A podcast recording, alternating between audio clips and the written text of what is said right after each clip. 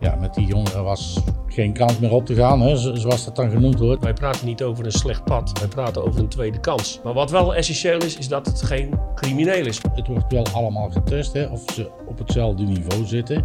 Alleen het papiertje ontbreekt. Hij valt dus bij de school in de reguliere opleiding tussen alle andere kandidaten. Bij ieder klein stapje ziet hij meteen, hij of zij, resultaat. Hij zal ook best wel eens een keer een knakmomentje krijgen. De lui zelf willen heel graag, alleen door dikke pech en allerlei andere oorzaken is het gewoon niet gelukt. Altijd kun je weer eh, op de rit komen, maar je zult wel zelf moeten. Defensie begint proef met opleiding voor probleemjongeren. Volkskrant, 20 juli 2016.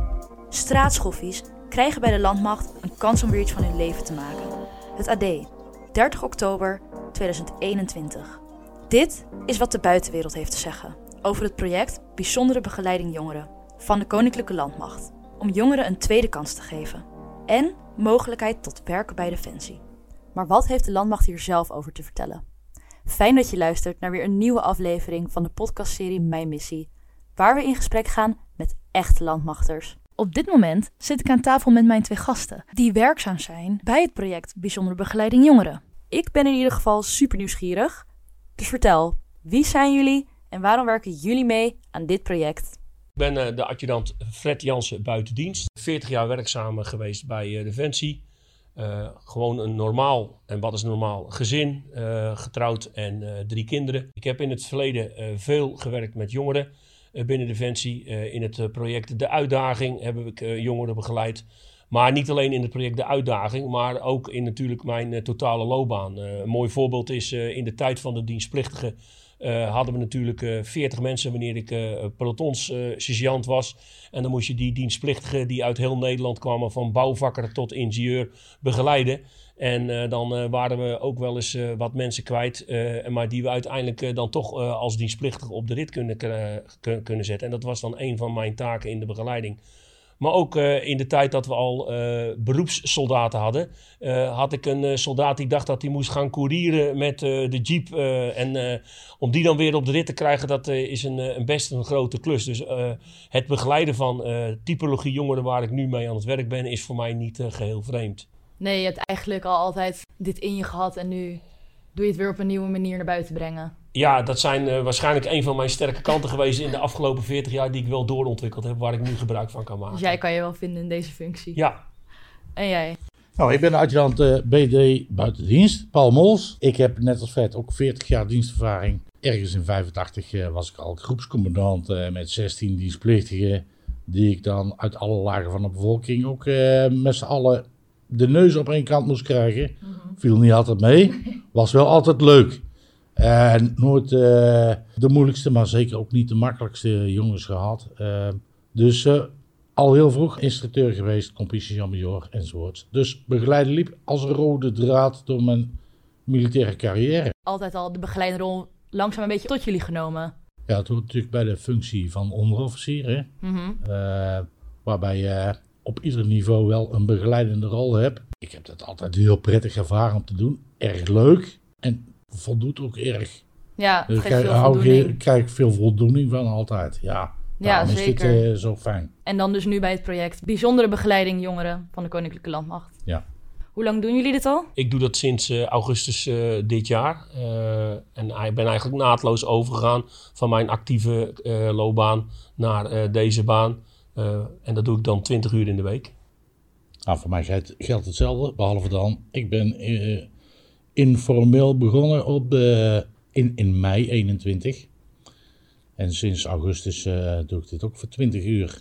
Zou je me ook kunnen vertellen, want jullie doen het dus eigenlijk nog niet zo lang, maar jullie hebben wel, wel wat meegemaakt. Wat is bijzondere begeleiding jongeren eigenlijk? Dat is een, uh, een project die eigenlijk uh, jongeren die in het verleden uh, een krasje hebben opgelopen. En ja, een krasje is natuurlijk een, een beetje een, een vaag begrip, zou je denken. Maar of uh, ze hebben problemen gehad om hun school te voldoen, of ze hebben in de thuissituatie niet alle kansen gehad. en eigenlijk als zij wat extra aandacht krijgen vanuit ons, maar ook vanuit andere hulpverleners, zou het een mogelijke kandidaat zijn voor, voor, voor Defensie. Maar ons doel is ook om de personen die bij ons aangemeld worden weer maatschappelijk op, op de kaart te zetten. Zodat ze hun leven kunnen of verbeteren of gewoon weer ouderwets op de rit kunnen krijgen. Waar is dit begonnen? Ergens in 2015, voormalig generaal BD de Kruif wilde graag een maatschappelijke bijdrage leveren aan, aan dit probleem, hè, het, het jongerenprobleem. Uh, dus die vond dat de, deze jongeren ook een kans moesten krijgen, eigenlijk een tweede kans, om te kunnen solliciteren uh, bij Defensie. Destijds is dat daar kleinschalig opgestart met uh, één adjudant die zich hiermee bezig hield. dat is uitgegroeid naar twee.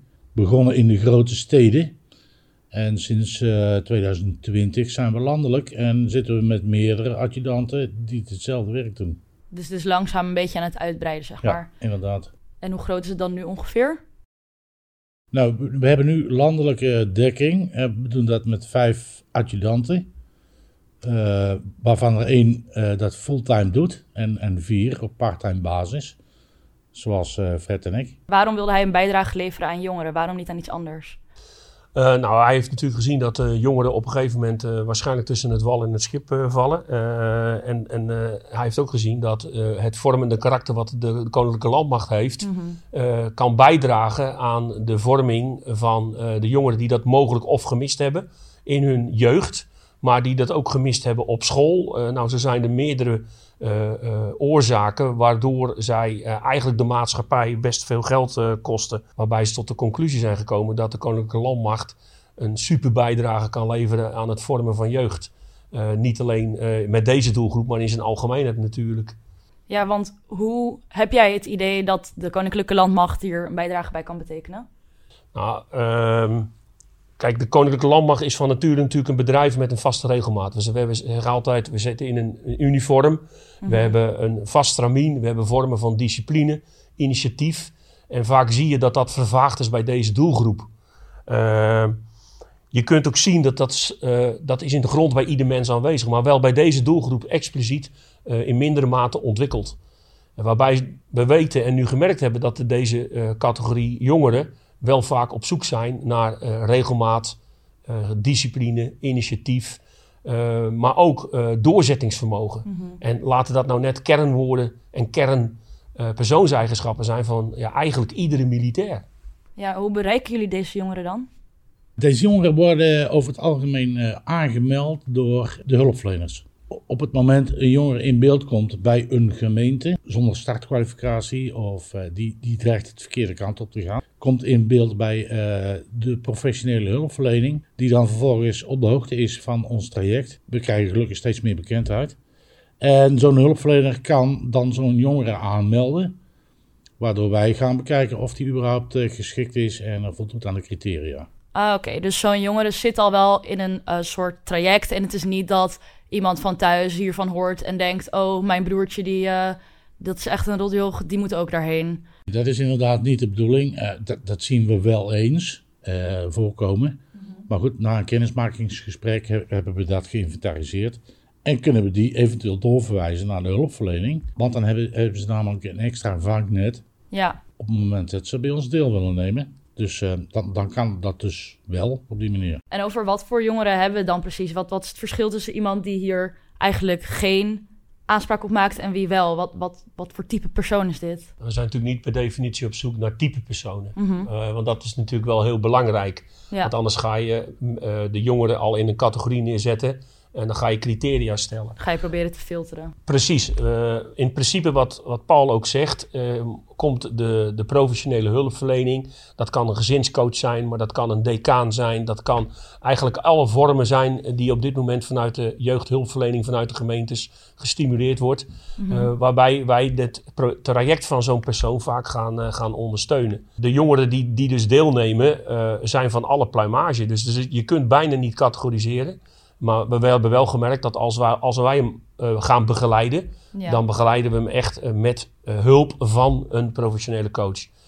de problematiek die vaak rond dit soort jongeren speelt, is niet alleen het feit dat hij zijn school verlaten heeft of in andere moeilijke omstandigheden gezeten hebben. Hè. Dat varieert van grote schulden, gameverslavingen, drugsgebruik in het verleden. En dan moet je ook weer denken niet aan overmatig drugsgebruik.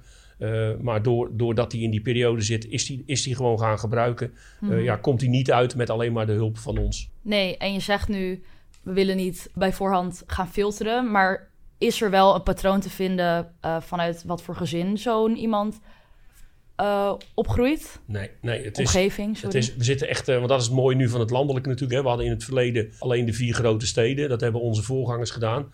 En gelukkig uh, zijn we erachter gekomen dat, dat het niet alleen een probleem is van de grote steden. Mm -hmm. Het is een landelijk probleem. Uh, en uh, een probleem is, niet, is, is op te lossen door, door er nu ook bewijzen van landelijk te gaan.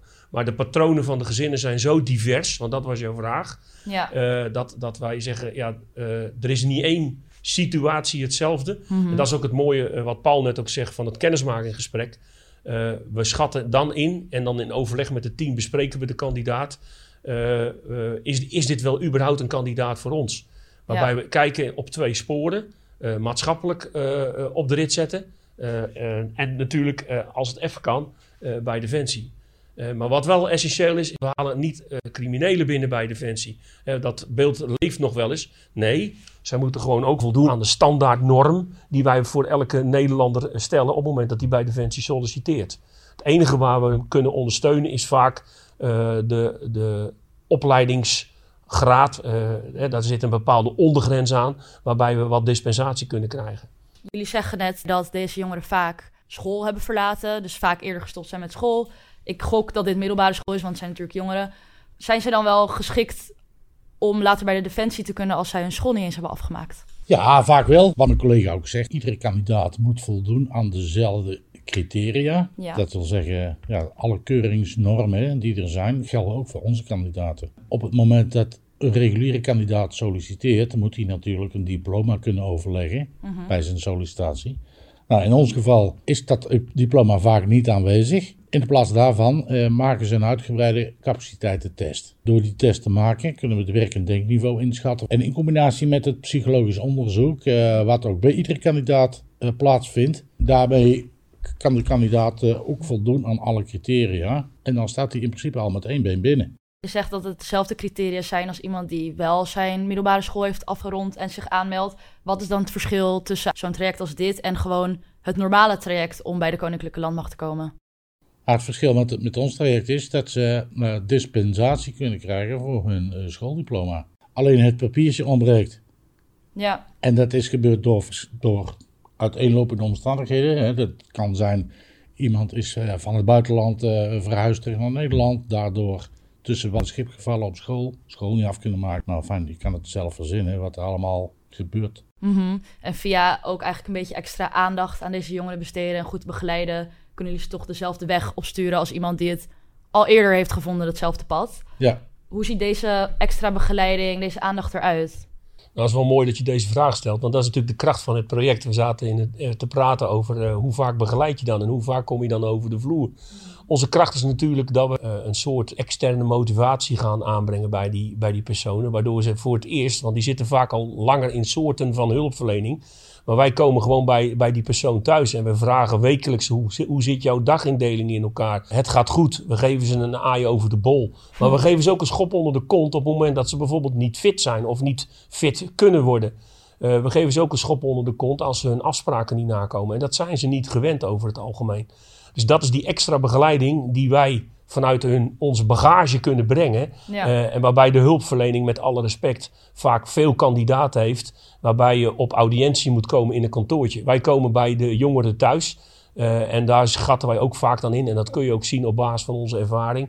Hoe zit zo'n gezinssituatie in elkaar? Uh, want wij denken wel dat hij het kan, die persoon. Of we denken wel dat hij de mogelijkheden heeft. Maar dan zie je dat het vaak best wel lastige gezinnen zijn in lastige omstandigheden. Dus dat is het extra zetje wat wij kunnen geven. Waarbij we dwingend over kunnen komen. Maar dat zit wel in ons systeem. Mm -hmm. Als je überhaupt militair wil worden. Afspraak ja, is afspraak. dan moet je gewoon aan de bak. Ja. Als je dan op vrijdag een werkstuk of een uh, motivatiebrief moet inleveren.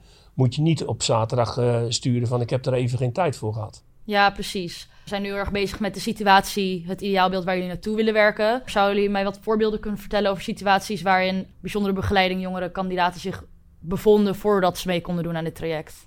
Ja, daar heb ik wel een voorbeeld van. Ik ben bijvoorbeeld afgelopen zomer benaderd door een decaan van eh, de school. Ja, met die jongeren was geen kans meer op te gaan, hè, zoals dat dan genoemd wordt. Eh, hij wilde helemaal niks. Hij wilde eigenlijk maar één ding, dat is het leger in. Vervolgens eh, ben ik naar de school gegaan. In gesprek met de leerling en de decaan. Een soort kennismakingsgesprek gehouden. Waarbij ik geïnventariseerd heb. Oké, wat wil hij eigenlijk? En, en waarom wil hij dat?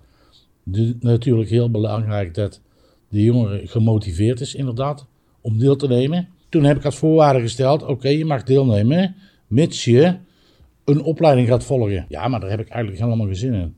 Nou, dat is toch wel de voorwaarde, dus ga er maar eens over nadenken wat je dan wil. Die heeft zich vervolgens, omdat het van mij moest, zich aangemeld voor een opleiding sport en beweging. Hè. En vervolgens krijg ik na een aantal weken het bericht van, van hem, eh adjudant, ik vind dit eigenlijk zo leuk. Ik wil hiermee Eh, door. ik maak dit eerst af en als ik straks mijn diploma heb, kan ik, dan kan ik toch zelfstandig solliciteren. Ja, Ja, dat kun je dan, hè, want dan heb je straks een diploma. En vervolgens gaat hij dat ook doen, haalt hoge cijfers, Fantastisch. is nooit meer te laat op school, meldt zich niet meer ziek, enzovoorts, enzovoorts. De problemen die zich voorheen voordeden, zijn in een keer als sneeuw voor de zon Ja. verdwenen. Eigenlijk bij deze jongen dan een minimale schop onder zijn kont. Heeft hij zijn pad in één keer gevonden.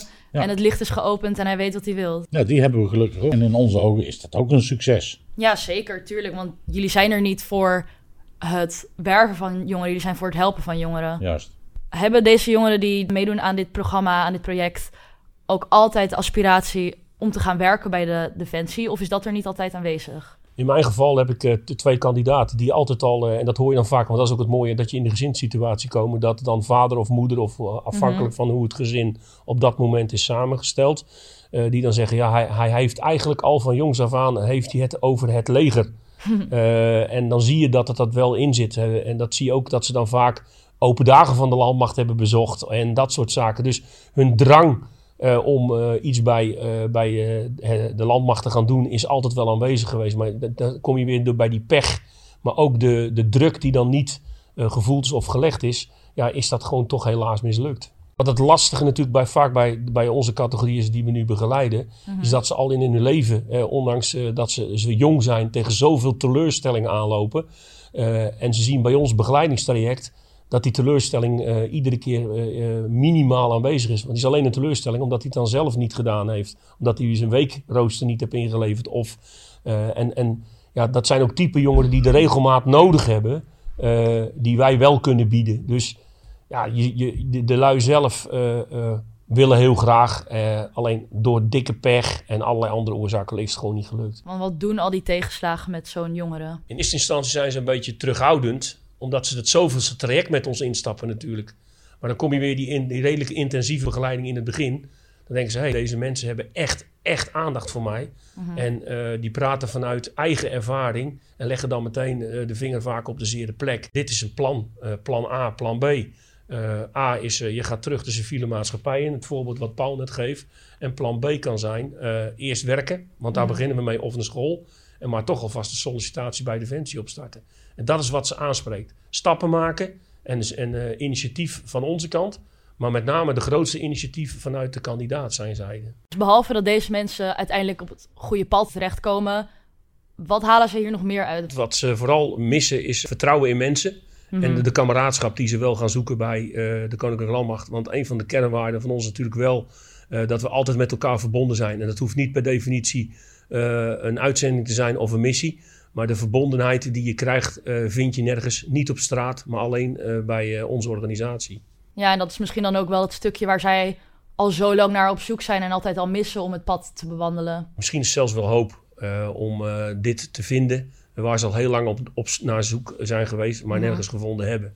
Ja, want op straat vind je dat niet. Als je elke keer van hulpverlener moet wisselen, ja, hoe kan je je dan verbonden gaan voelen? Het zijn altijd tijdelijke contacten, merken we bij eh, de kandidaten, van zowel inderdaad op straat als eh, bij de hulpverlening. En dat is niet eens gewild, maar dat is nou eenmaal de maatschappij waar ze op dat moment alleen maar in opereren. Mhm. En bij ons is dat gewoon niet. Het is eigenlijk kameraadschap voor het leven, Ja, dus dat is eigenlijk ook de kracht van dit project. We zijn er niet voor even, maar we zijn er voor altijd. voor altijd. Als jij er altijd voor ons bent. Dat zijn wij voor altijd. Zijn deze jongeren dan ondanks alle tegenslagen wel geschikt om uiteindelijk bij de Koninklijke Landmacht in dienst te kunnen? Ja, dat is natuurlijk altijd de vraag. Eh, zoals eerder gezegd, iedere kandidaat moet voldoen aan alle standaard eisen. Dus uiteindelijk gaan we het keuringstraject in.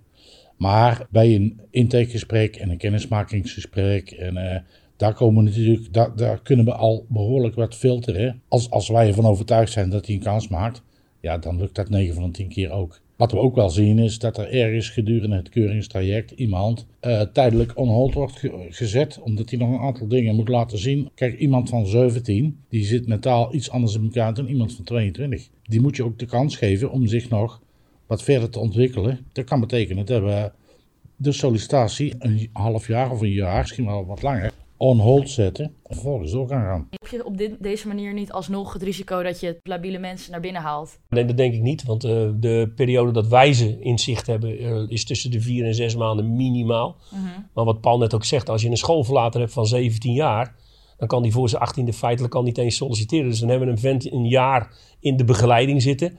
Uh, waarbij we natuurlijk niet meer wekelijks over de, over de, over de vloer komen. Maar dan, dan leer je wel degelijk uh, zo'n type persoon kennen. kennen. Uh, dat is één. En twee, wat nog veel gebeurt, is als die wel binnenkomt, dan gaan we hem ook nog begeleiden op het moment dat hij wel binnen is.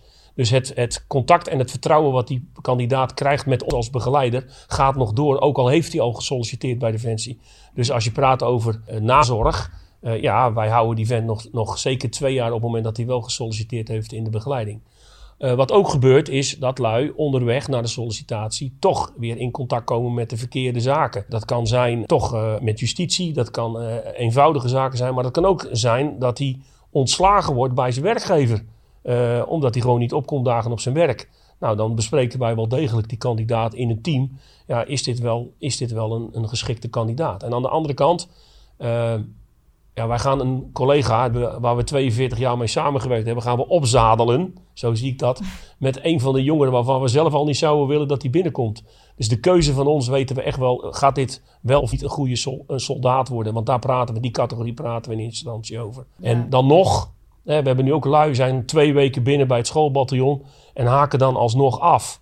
Mm -hmm. uh, ja, dat, dat risico loop je altijd. Er zijn onder, onderliggende criteria aan zijn vastgesteld. En, en ik denk dat dat in de tijd door uh, de generaal de Cruijff natuurlijk heel secuur bekeken is om niet het uh, stempel te krijgen dat je in plaats van kansarme jongeren criminelen naar binnen gaat halen als zijnde een tweede kans en dat je het accepteert dat je dit soort mensen als naaste collega kan hebben. Want dat kan de Koninklijke Landmacht natuurlijk niet hebben, want je nee. blijft in de toekomst wel de vertegenwoordiger van je land. Je draagt een wapen en noem alle faciliteiten maar op die Defensie, met name de, maar ook de landmacht, dit biedt. Het zijn echt alleen maar lui die een zetje in de rug nodig hebben. Ja, precies. En je, bedoelt, je probeert duidelijk naar de collega's van... wij gaan geen criminele of labiele mensen naar binnen halen.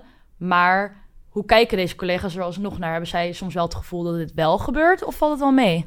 Nou, dat, dat is mooi, uh, want heel, heel, vaak weten de collega's het helemaal niet. Oh nee. Op oh. het moment dat een kandidaat uh, instroomt uh, bij het schoolbataljon ja? om zijn AMO te starten, dan hebben we alleen een gesprek met de commandant. Dat is de enige die weet dat die kandidaat van het traject afkomt. En dat uh, wij uh, fungeren als zijn contactpersoon. En de commandant functioneert dus, ook als vertrouwenspersoon. Precies. Uh, op het moment dat de kandidaat dan zijn, zijn opleiding doet en hij geeft het zelf ook niet aan dat hij van dit traject komt, dan mm -hmm. weet niemand dat. Ergens komt er een moment, of dat is bij, bij zijn eenheid waar hij geplaatst is, of bij het schoolbataljon, waar, waarin ze elkaar gaan vertrouwen.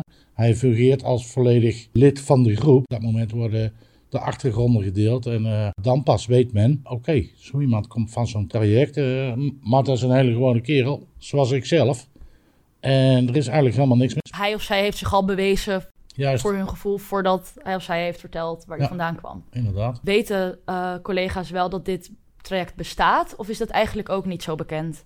Nou, je ziet natuurlijk nu, uh, uh, de, er zijn steeds meer landelijke publicaties. Hè, maar dat, komt ook, ja. dat is mijn, mijn persoonlijke mening, dat we nu landelijk zijn gegaan natuurlijk. Mm -hmm. uh, er zijn steeds meer collega's die nu weten, door het blad Sterker, maar ook door, door de publicaties in het AD, dat het traject speelt.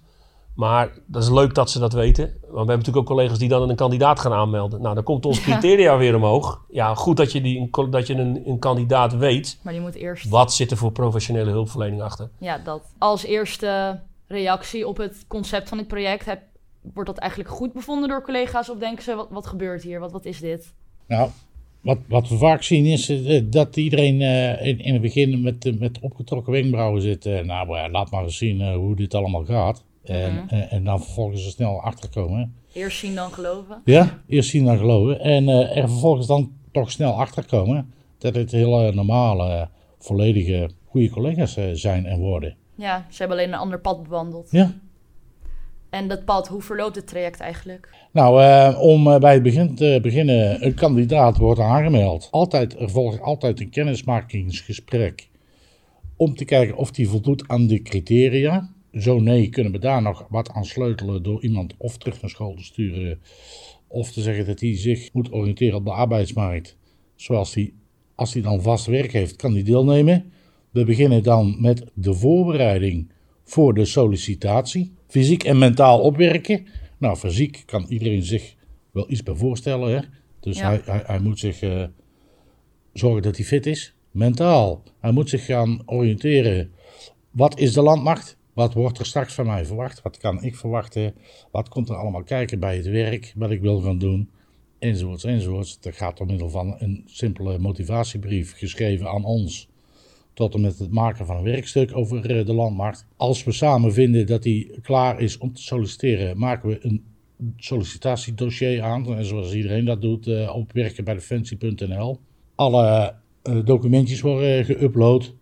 Vervolgens krijgt hij een uitnodiging voor een psychologisch onderzoek. Dat in combinatie met zijn capaciteitentest. Als hij daar doorheen komt, eh, volgt er een, een medische keuring. Hij, hij bezoekt ook nog een paar kennismakingsdagen. En eh, uiteindelijk eh, volgt een, veldonderzoek door de Militaire Inlichtingen en Veiligheidsdienst. Omdat iedereen een vertrouwensfunctie heeft bij de landmacht.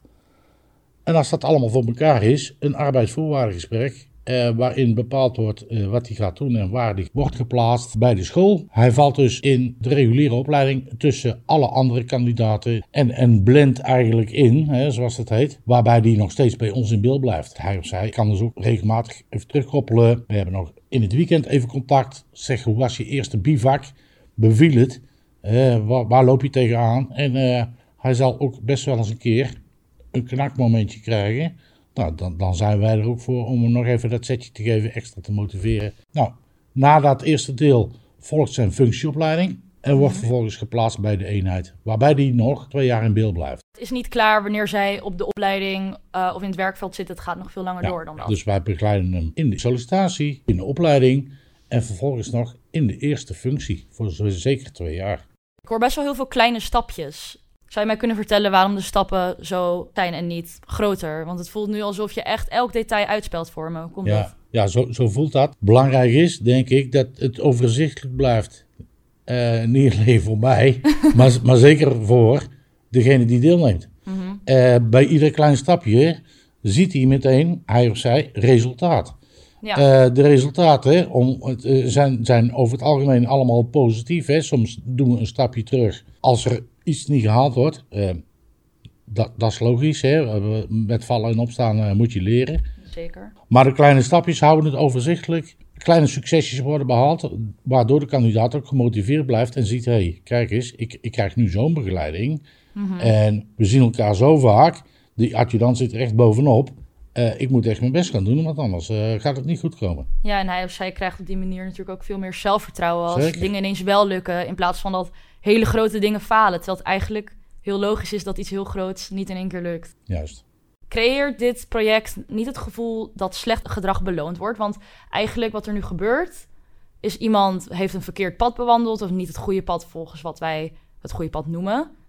En dan wordt hij geholpen naar zo'n traject als dit. Maar dat is het grote verschil natuurlijk, eh, want er zit een voorselectie aan vast.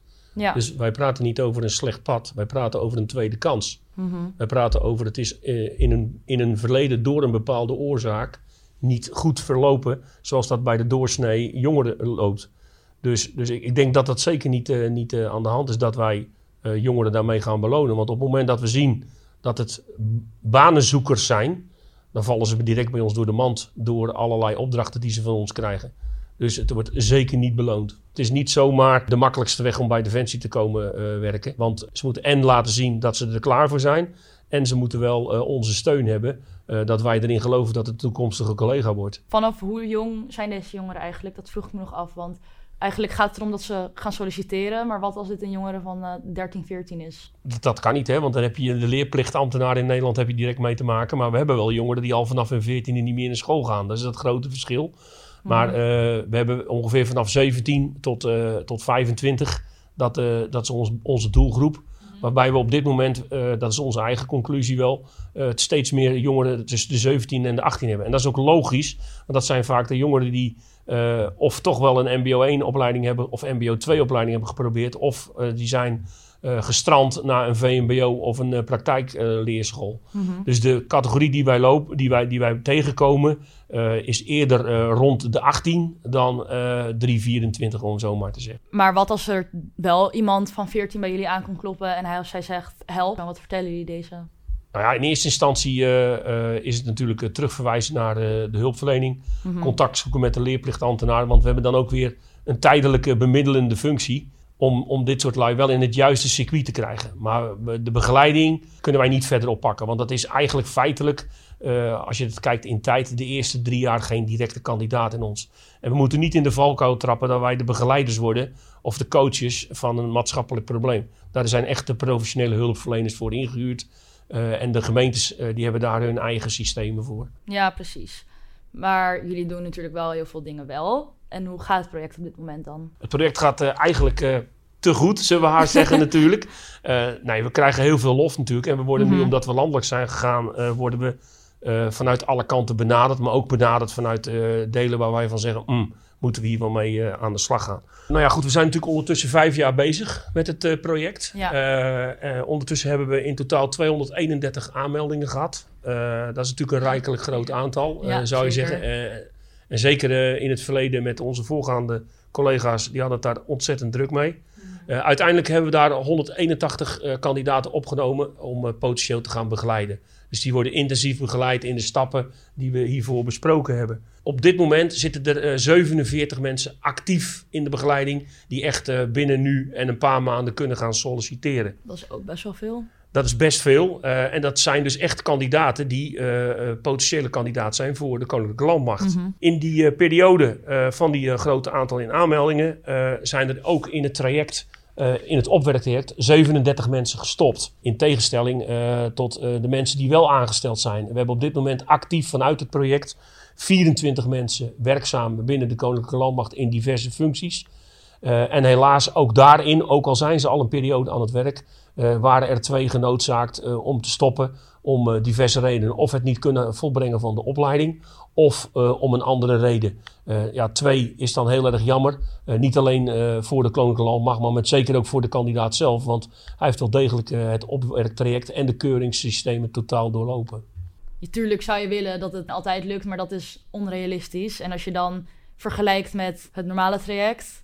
Ja, dat is de kracht natuurlijk ook van. Maar dat is ook, moet ik eerlijk zeggen, de, de euforie die wij zelf hebben. Als, als het zou het allermooiste zijn als alle kandidaten blijven. Maar als je zo'n laag afvalpercentage hebt betekent voor ons ook wel een klein beetje dat we goed ons werk doen in de selectie om kandidaten te brengen. Mm-hmm. En waarom doet de Koninklijke Landmacht dit project? Dus niet de persoon die het opgericht heeft en dacht: ik wil een maatschappelijke bijdrage leveren, maar de landmacht als geheel. Nou ja, de landmacht is natuurlijk qua aard een grote en relevante speler in de Nederlandse samenleving. Nou, sterke maatschappelijke betrokkenheid. Het is natuurlijk geen doelstelling dat we er uh, heel veel collega's aan overhouden. Uh, maar op deze manier ja, de aantallen die hieruit komen, is de investering echt wel uh, waard. En, en, daar gaat het dus om. De maatschappelijke meerwaarde, terug naar school, mm-hmm. of vast werk, of een baan bij Defensie. Ja, het is altijd een win-win situatie op het moment dat ze hier aan deelnemen. Ja, precies. En wat zijn jullie persoonlijke redenen dat jullie hier aan meedoen? Ja, ik vind het natuurlijk hartstikke mooi. Mm-hmm. Dat uh, ik een, een kandidaat begeleid heb en waar ik al een half jaar of langer mee bezig ben. Ja. Die vervolgens in het eerste weekend uh, dat hij bij het schoolbataljon zijn algemene militaire opleiding aan het doen is. Hij krijgt een uurtje zijn telefoon terug om dat ze even een uurtje ontspanning hebben. Mm-hmm. Mij meteen belt of WhatsApp. Ja? Ik vind het zo leuk. Dat had ik veel eerder moeten doen.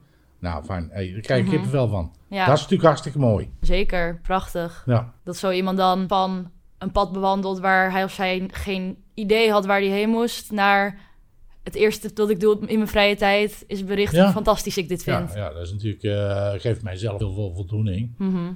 En eh, ja, het, het feit dat zo iemand dan ook eh, waardeert, super.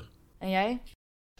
Ja, dat is eigenlijk eh, het, het, het weer op de kaart zetten van een jongere die het gewoon heel slecht gehad heeft. En dan de beleidschap eh, die Mhm. het hele gezin, want het is niet alleen de jongere die je meldt, maar de hele omgeving, Omgeving, van zo'n ja. persoon.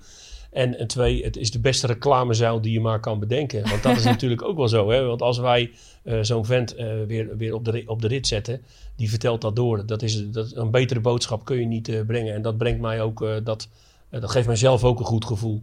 Dat, dat, dat, je, Mhm. dat je denkt van ja, eh, uit een kerel die het gewoon, eh, of, of dame, hè, want we hebben allerlei soorten waar het even niet goed mee gaat. Je kunt altijd, eh, kun, je, kun je weer eh, op de rit komen, maar je zult wel zelf moeten.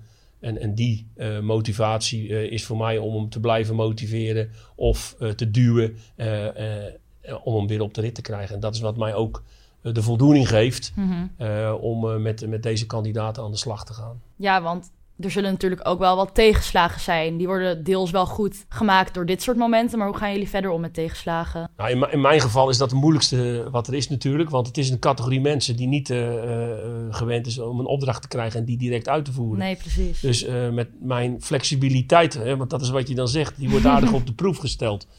Maar de successen wegen op tegen het niet doorgaan van een kandidaat of kandidaten die afhaken. Eh, dat, is, dat is wel iets eh, wat, je, wat je nu moet leren, eh, Mhm. omdat je in een andere maatschappij opereert.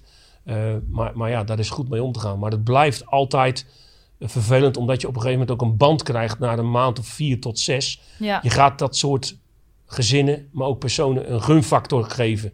Dus wat wel lastig is om ook niet betrokken te raken in persoonlijke situaties van mensen.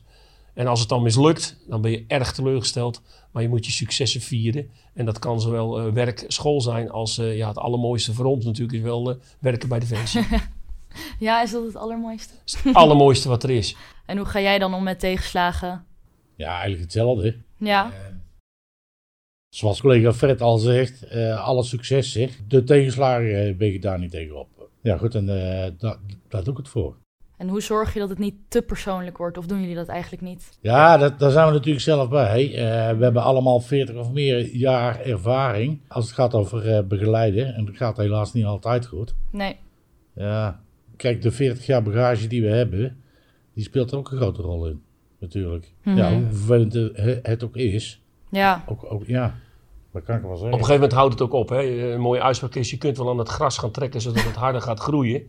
Maar dat geldt ook met name voor deze mensen. Als je merkt dat de drive en de motivatie eh, ontbreekt, en dat kan zelfs in de loop van het traject zijn, dan is het gewoon kansloos. En dan merk je gewoon, dan heb, heb je nog zo'n hoge gunfactor, maar dan heb je de professionaliteit, en dat is ook onze ervaring, wat Paul ook zegt, Mhm. ja, dan, dan stopt dat. Eh, maar dat, dat zijn hele dunne scheidslijnen natuurlijk. Eh, waar, je, waar je van weg moet blijven is, is de professionele kant. Eh, gaan bemiddelen in schuldhulpverlening. Allerlei civiele zaken eh, waar wij met onze eh, ervaring geen, geen, eh, eh, geen speler in zijn. Blijf daarvan weg, waardoor de, de scheidslijn wat makkelijker te handhaven blijft. ja. Hebben jullie nog wat te vertellen als er nu iemand luistert en denkt... ik kende dit eigenlijk helemaal niet. Ik zit in de put. Eh, dit is wat voor mij. Ja, dat denk ik wel. Ik zou zeggen, ga naar je hulpverlener. Mhm. Ga naar je persoonlijke coach. Vertel hem over dit traject. En zeg dat je gemotiveerd bent om eh, dit te volbrengen. En dan kom je vanzelf eh, bij ons eh, op het net. Via een mailtje kun je, kun je dan aangemeld worden. Waarna we altijd een telefoongesprek voeren met degene die- die de kandidaat aanmeldt. Ja, dus een mailtje vanuit de hulpverlener. Mailtje vanuit de hulpverlener inderdaad. Wij gaan dan altijd een kennismakingsgesprek voeren. En daaruit blijkt of die dan wel of niet kan deelnemen. De mail kun je dus sturen naar bbj-kl.mindef.nl. Die komt dan in onze centrale mailbox. En eh, ja, gaan we de zaak bekijken. Ja, en als zo'n jongere dus nog niet in gesprek is met zo'n hulpverlener... ga in gesprek. Zeker.